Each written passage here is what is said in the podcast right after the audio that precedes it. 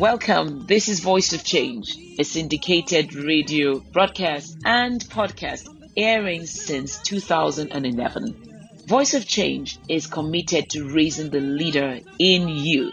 And because time is the unit of life, I assure you that the next few minutes you have decided to invest in your own leadership journey will be rewarded with a definite paradigm shift. Stay with me on Voice of Change. This is the first broadcast of the year 2023, so it's my pleasure, my honor, and my privilege to wish my listeners Happy New Year. Most productive, most fruitful 2023. May you optimize your potential. May you be all that you were created to be.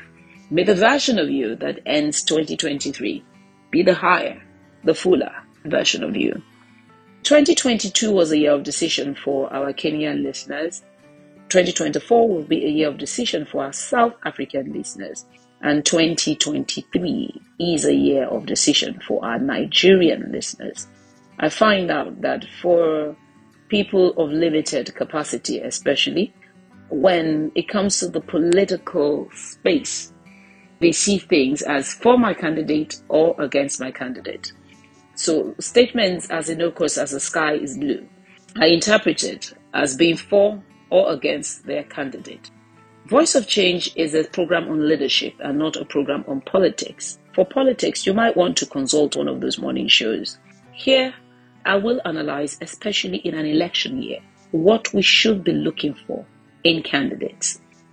It has no bearing on what my own personal choice or my personal decision is and I'm not a card carrying member of any party.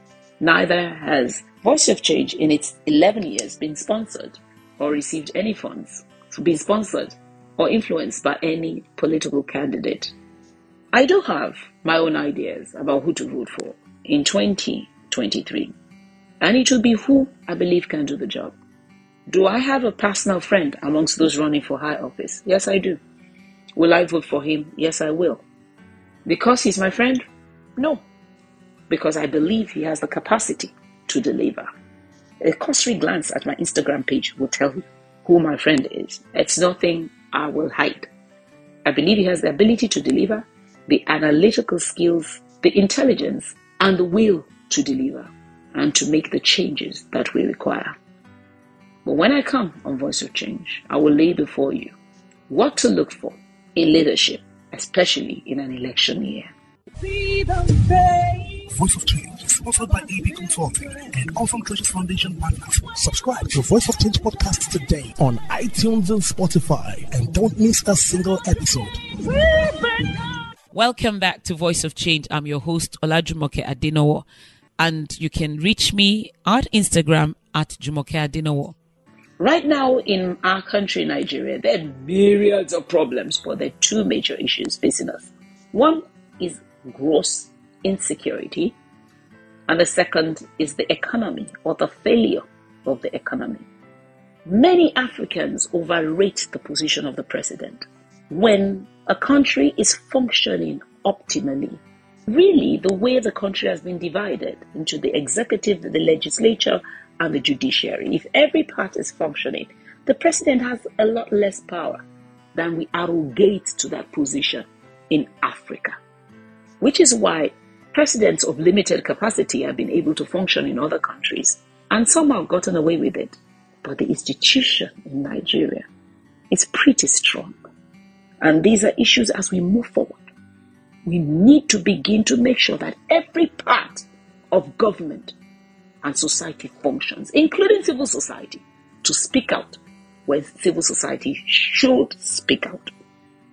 Insecurity is one issue. The economy is a major one that touches us every day. We have seen the naira devalue grossly in the last eight years. But who do we hold responsible? Those who should monitor, those who are in charge of the economic space.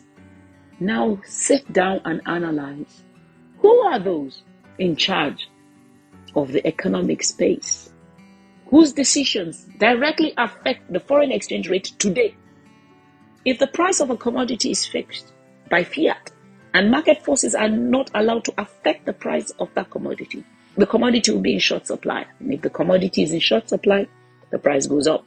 Basic economics. Do we have people who have been in charge in the economic space whose tenure even predates that of this administration? We need to be analytical, show that we understand the way a country runs when we begin to speak. If there are any such people, why were they left in power? Did any set of people find them useful? Though they were clearly not delivering on their mandate and they don't have the capacity to. Listeners and Voice of Change will analyze when we choose in 2023. Let us choose not just strong candidates, but candidates who will make sure that everything functions the way it should function. That the institutions of the country function. At the end of the day, a country is as strong as its institutions, as strong as institutions that check and monitor other institutions to make sure that no one man and no group of men can hold an entire country to ransom. This is a place of faith in leadership. When there is no monitoring for those who need oversight, it's left to us to decide to make sure that men of moral fiber, men of high moral standing, hold high office. Not just high office, but high appointments in the economic space, in the institutional spaces, in the political spaces. Because when those who should monitor cannot monitor, it's left to the leaders to lead themselves to govern themselves. How else do we explain when people pilfer public funds or make policies that enrich themselves to the point that they make more money than three generations can spend in a lifetime? This is the nexus, I say, of faith and leadership. Faith makes us realize as human beings that there is an intangible that is beyond the tangible. I founded a faith based philanthropy, Awesome Treasures Foundation, 24 years ago. It's recognized by the United Nations, recognized by the United States Congress, and is a member of the Edmund Rothschild Family Foundation's platform. Why would the United Nations recognize a faith-based foundation? Why would the US Congress recognize a faith-based foundation? Because every strategic and wise institution knows that faith-based organizations have been a veritable part of the building of strong societies. Think of missionary schools. Think of missionary hospitals. Why will doctors work for so little pay? Because they have faith as they work in these missionary hospitals. Say in the jungle, say in disadvantaged areas, they have a faith that there's a reward that is more than dollars and pounds. Faith in the fact that there are rewards that are past the tangibles. Why will people leave their countries and come and work in missionary colleges in Africa, away from the comforts of home, to teach natives of another country and another race? Because they believed that there was a consequence that was more than a fiduciary reward. Faith based institutions have changed the face of the world. Men of faith believe that there is a consequence to their actions today. Men of faith believe that there is an intelligent being watching, even if the monetary institutions fail to monitor and check them. There is an intelligent being who is capable of holding them to account, watching, holding them to account in this world, and if their faith accommodates it in an afterlife. Men of faith also have courage Courage because they believe that an intelligent being watches out for them as they take the right steps to do the right thing for their country and for their people. Men of faith have conviction because faith in itself is a conviction in the right course of action. They have the conviction to go through with their decision, though the whole world is baying against them.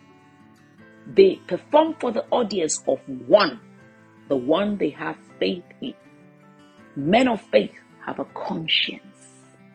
Even if the whole world says you are right and their conscience tells them they are wrong, men of faith will follow their conscience. Men of faith believe in consequences they have courage, they have conviction, they have a conscience. When you begin to decide on which candidate to vote for, for different offices, think of this. Do they have faith? Awesome leaders summits hold across the globe. All Houston, all Johannesburg, all New York, all London, all Accra, all Lagos.